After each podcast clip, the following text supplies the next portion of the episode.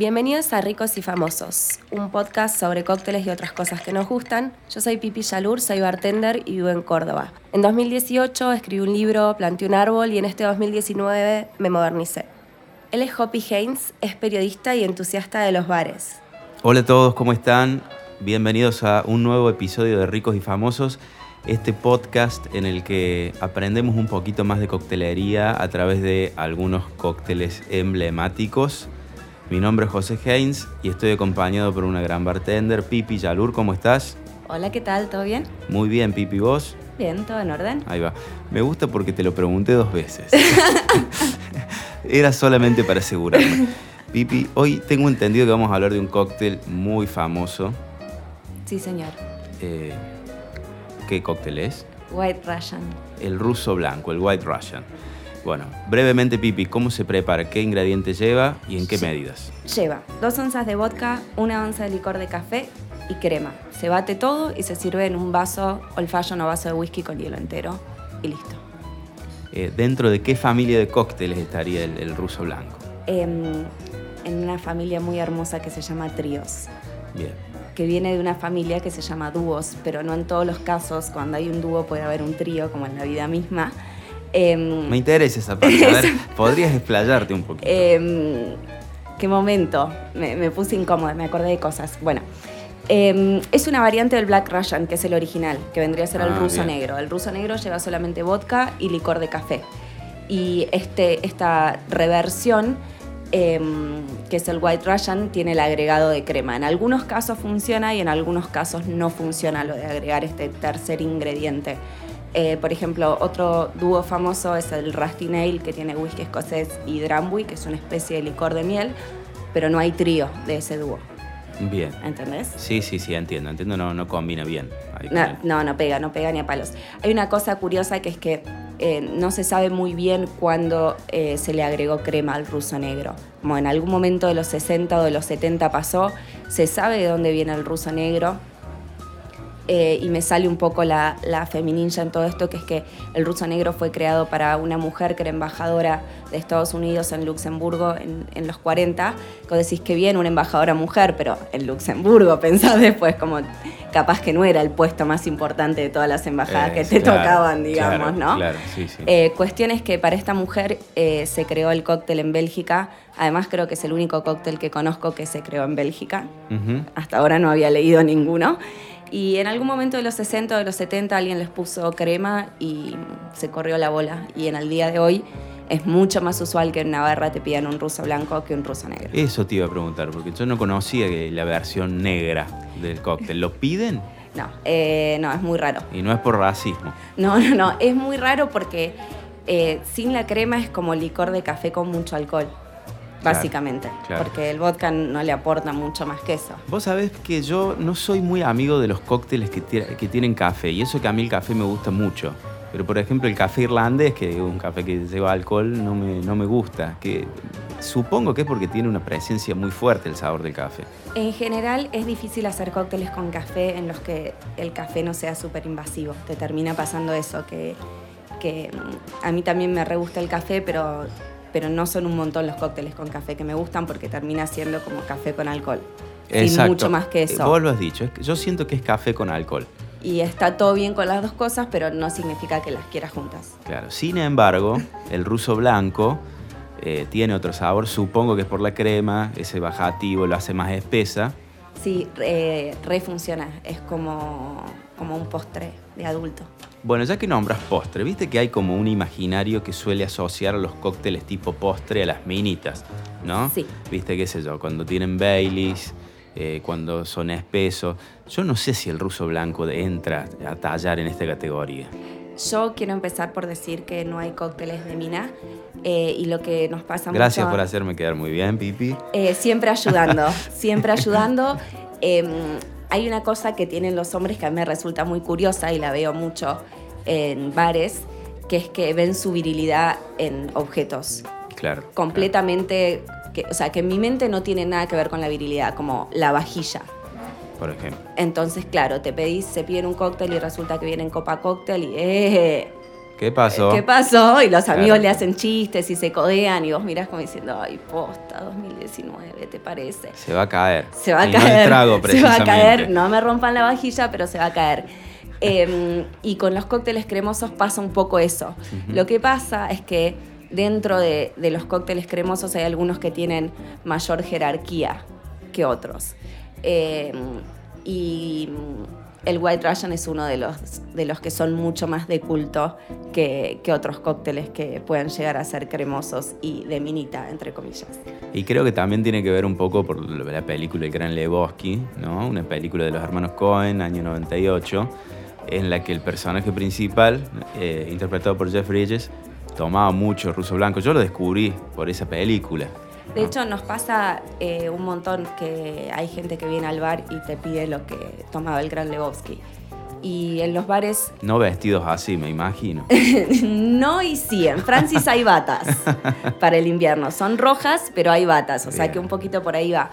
Em, pero mm, en los bares muchas veces se prepara con la crema arriba, separado. Por un lado, la mezcla de, de vodka y licor de café y la crema encima. Entonces, cuando les preguntas cómo lo quieren, te dicen, no, no, no, como lo tomaba él, directamente. ¿Cómo lo tomaba? Como lo tomaba él, todo él era un- mezclado. Era un, mamarracho. Él era un mamarracho y es muy sorprendente la cantidad de lugares en los que están todos los insumos para hacer White Russian en esa película. Como el chabón va a cualquier lado y están los insumos. Y hay, claro, y hay para hacer White Russian. Sí. Eso no pasa en la vida real. No, no, de hecho en mi casa no sé si están las cosas para hacer un Las White condiciones, Russian. no hay condiciones. No, hay condi- el- no están dadas las para el- condiciones. El, ruso blanco. Esto no sé si ya lo dijiste, Pipi. eh, ¿Cuál es la copa oficial eh, eh, para preparar el White Russian? Te lo pregunto, perdón, te lo pregunto porque a mí en algunos bares me lo han preparado en, vaso de, whisky, en boca ancha y otros tipos del, martini. Sí. em, no sé si. O sea, hay cócteles en los que es- está mucho más claro cuál es la vajilla oficial. Como un dry martini, sabes que es una copa cóctel y no es muy negociable. Acá hay un, un poquito de ambigüedad, no tanta. Yo si tengo que elegir, lo quiero en vaso con hielo, porque me lo voy a tomar relativamente lento. Lento, claro. Y quiero que tenga Para que- hielo, así no se calienta, porque eso cuando agarra temperatura, agarrate. Claro. No hay manera. Vos me decías, me interesaba esa parte en la que contás que en algunos bares en los que has trabajado te han pedido, bueno, el trago, el ruso blanco, el, eh, como el que pide el, el Lebowski.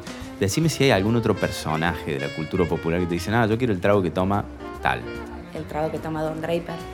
en el Old Fashion. El Old Fashion, el sí. Mad Men, perfecto. Sí, son, son pocos, pero me pasó que un grupo de cuatro o cinco pibes hace poco que vinieron específicamente a tomar eso. Y cuando volvieron, ponele dos semanas después, eh, me dice, hola, ¿cómo estás? Le digo, ¿quieren ver la carta? No, no, me dice, le digo, ustedes son los del ruso blanco, ¿no? Sí, queremos lo mismo otra vez, como ya su rutina era ir a tomar Claro. eso. Lo probaron y a veces te pasa que tenés bocha de expectativa y, y no te funciona. Mm. Como eso te pasa Y- mucho con el dry martini, que lo ves relegante, pero no es para todo el mundo. Exacto, sí. ¿Y un les sabor gustó? Mira, y, y estoy pensando, eh, en, en la película lo nombra de otra manera, ahora no recuerdo cómo es. El tipo casi nunca, eh, a lo largo de la película se toma ocho, prepara nueve, uno se cae al piso. Ah, mira qué dato. Eh, sí, es cierto, es cierto. Eh, y siempre, va, casi siempre le hice un caucásico. Un caucásico. Eh, cosa que Exacto. además me resulta muy graciosa. Es como el sentido del humor fino de los Cohen. Claro, exacto. Bueno, hubo una especie, un pequeñísimo revival a comienzos del, di- do- del 2019 con respecto al Dude Lebowski, porque el propio Bridges subió un video muy breve en el que él aparecía personificando el Dude y todo daba a entender que se trataba de una posible secuela de la película, pero en realidad era todo un, un plan macabro, ¿no? En realidad era, era una publicidad de una cerveza para el Super Bowl. Pero bueno, jugó con nuestras, con nuestras ilusiones por un par de días. Sí, em, tiene otra cosa chistosa que es que en general cuando pide bebida siempre se refiere de alguna otra manera a la bebida. Eh, cuando pide una cerveza nunca dice una cerveza, dice algo así como una malteada de no sé qué y le dan una birra. En todas las veces que pide bebida en, algún lado siempre está diciéndole de otra manera. Eh, y otra cosa chistosa de, de la peli, o por lo menos que a mí me resultó curiosa, es que yo estaba buscando la marca de vodka. Pensé, Ajá. pensé que había tongo ahí y no había. Claro. En ningún momento logré ver la etiqueta. Sí está Calúa, creo que, que no sé si, si había como alguna intención en particular, porque de verdad es la marca con la que en general se hace. Eh, pero seguí toda la peli a ver si lograba ver la etiqueta y no aparece. Imposible. Bueno, me hace sentir un poco menos solo, porque yo el año pasado detenía por frames la serie de Luis Miguel para ver qué whisky tomaba Luisito Rey. Y en realidad nada, en, en una escena se ve muy bien, pero no existe. No existe el whisky. Yo supuse que después iban a sacar una edición limitada. No, no. La perdieron No a la chance. Era buena, era, Era buena. buena. Sí, sí. Qué gran bebedor de whisky. Así termino, Luisito. Sí, mal le hizo. Qué, qué problema. Pipi, el, el componente clave, así como hablábamos la otra vez de que el componente central del Negroni es el, el amargor del Campari, ¿el componente clave es el vodka? No, Calúa. calma. Perfecto. Porque Es yo un tengo licor mi de reversión. café. Ok, es un licor de café mexicano. Bien. ¿Lo mantuviste? Ese sí. Lo que no mantuve es justamente el vodka, la bebida más Bueno, fuerte. Bien. Eh, a mí se me ocurrió un cóctel llamado, podría ser Golden Ruso o, o Ruso Dorado. Me, hace así. acordar a cosas que por ahí no, no se pueden hablar. Eh, no sé si estará relacionado con los tríos, esas cosas que hablabas vos. Bueno. Viene un poco por ahí lo dorado esta vez. Eh, no, en este caso yo pensaba en un ron añejo que, eh, que suplante al vodka. ¿Podría funcionar? Puede funcionar, de hecho yo soy mucho más fan del ron que del vodka. No es el chiste en, en este cóctel que, que por ahí el destilado aporte algo, pero sí estoy a favor porque, porque me gusta mucho más el ron y combina. Me prometes que para el- la próxima barra en la que te toque trabajar, cuando alguien te pida un ruso blanco, vas a decir, ah, yo conozco una variante. El Golden Russian. Por favor, Pipi. te lo pido. voy a hacer, lo voy a hacer. Bueno, eh, les recordamos, nos escuchan en Spotify, en Parque Podcast, eh, en la aplicación de Zoom. Esta es una coproducción justamente de Parque y Zoom. Eh, y un dato que me parece importante es que se pueden suscribir al newsletter de Pipi Yalur que se llama Chicas Barra. ¿Hay algún sitio o que te busquen en redes sociales? Eh, sí, hay un sitio, es chicasbarra.com y ahí me van a poder leer haciendo chistes malos y escribiendo sobre coctelería. Genial. También te siguen en Instagram, arroba Pipi Yalur. Sí, Ahí te encuentran fácil. igual, chistes malos y coctelería. Y lindas fotos. Y lindas fotos. Por supuesto, también los invitamos a suscribirse a parquepodcast.com, bueno, para que nos hagan el aguante y podamos seguir subiendo este tipo de contenidos, además de que todas las semanas hay, alguna, hay algún sorteo piola de libros, de cenas, ese tipo de cosas. Genial. Pipi, muchas gracias y hasta el próximo episodio. Hasta la próxima.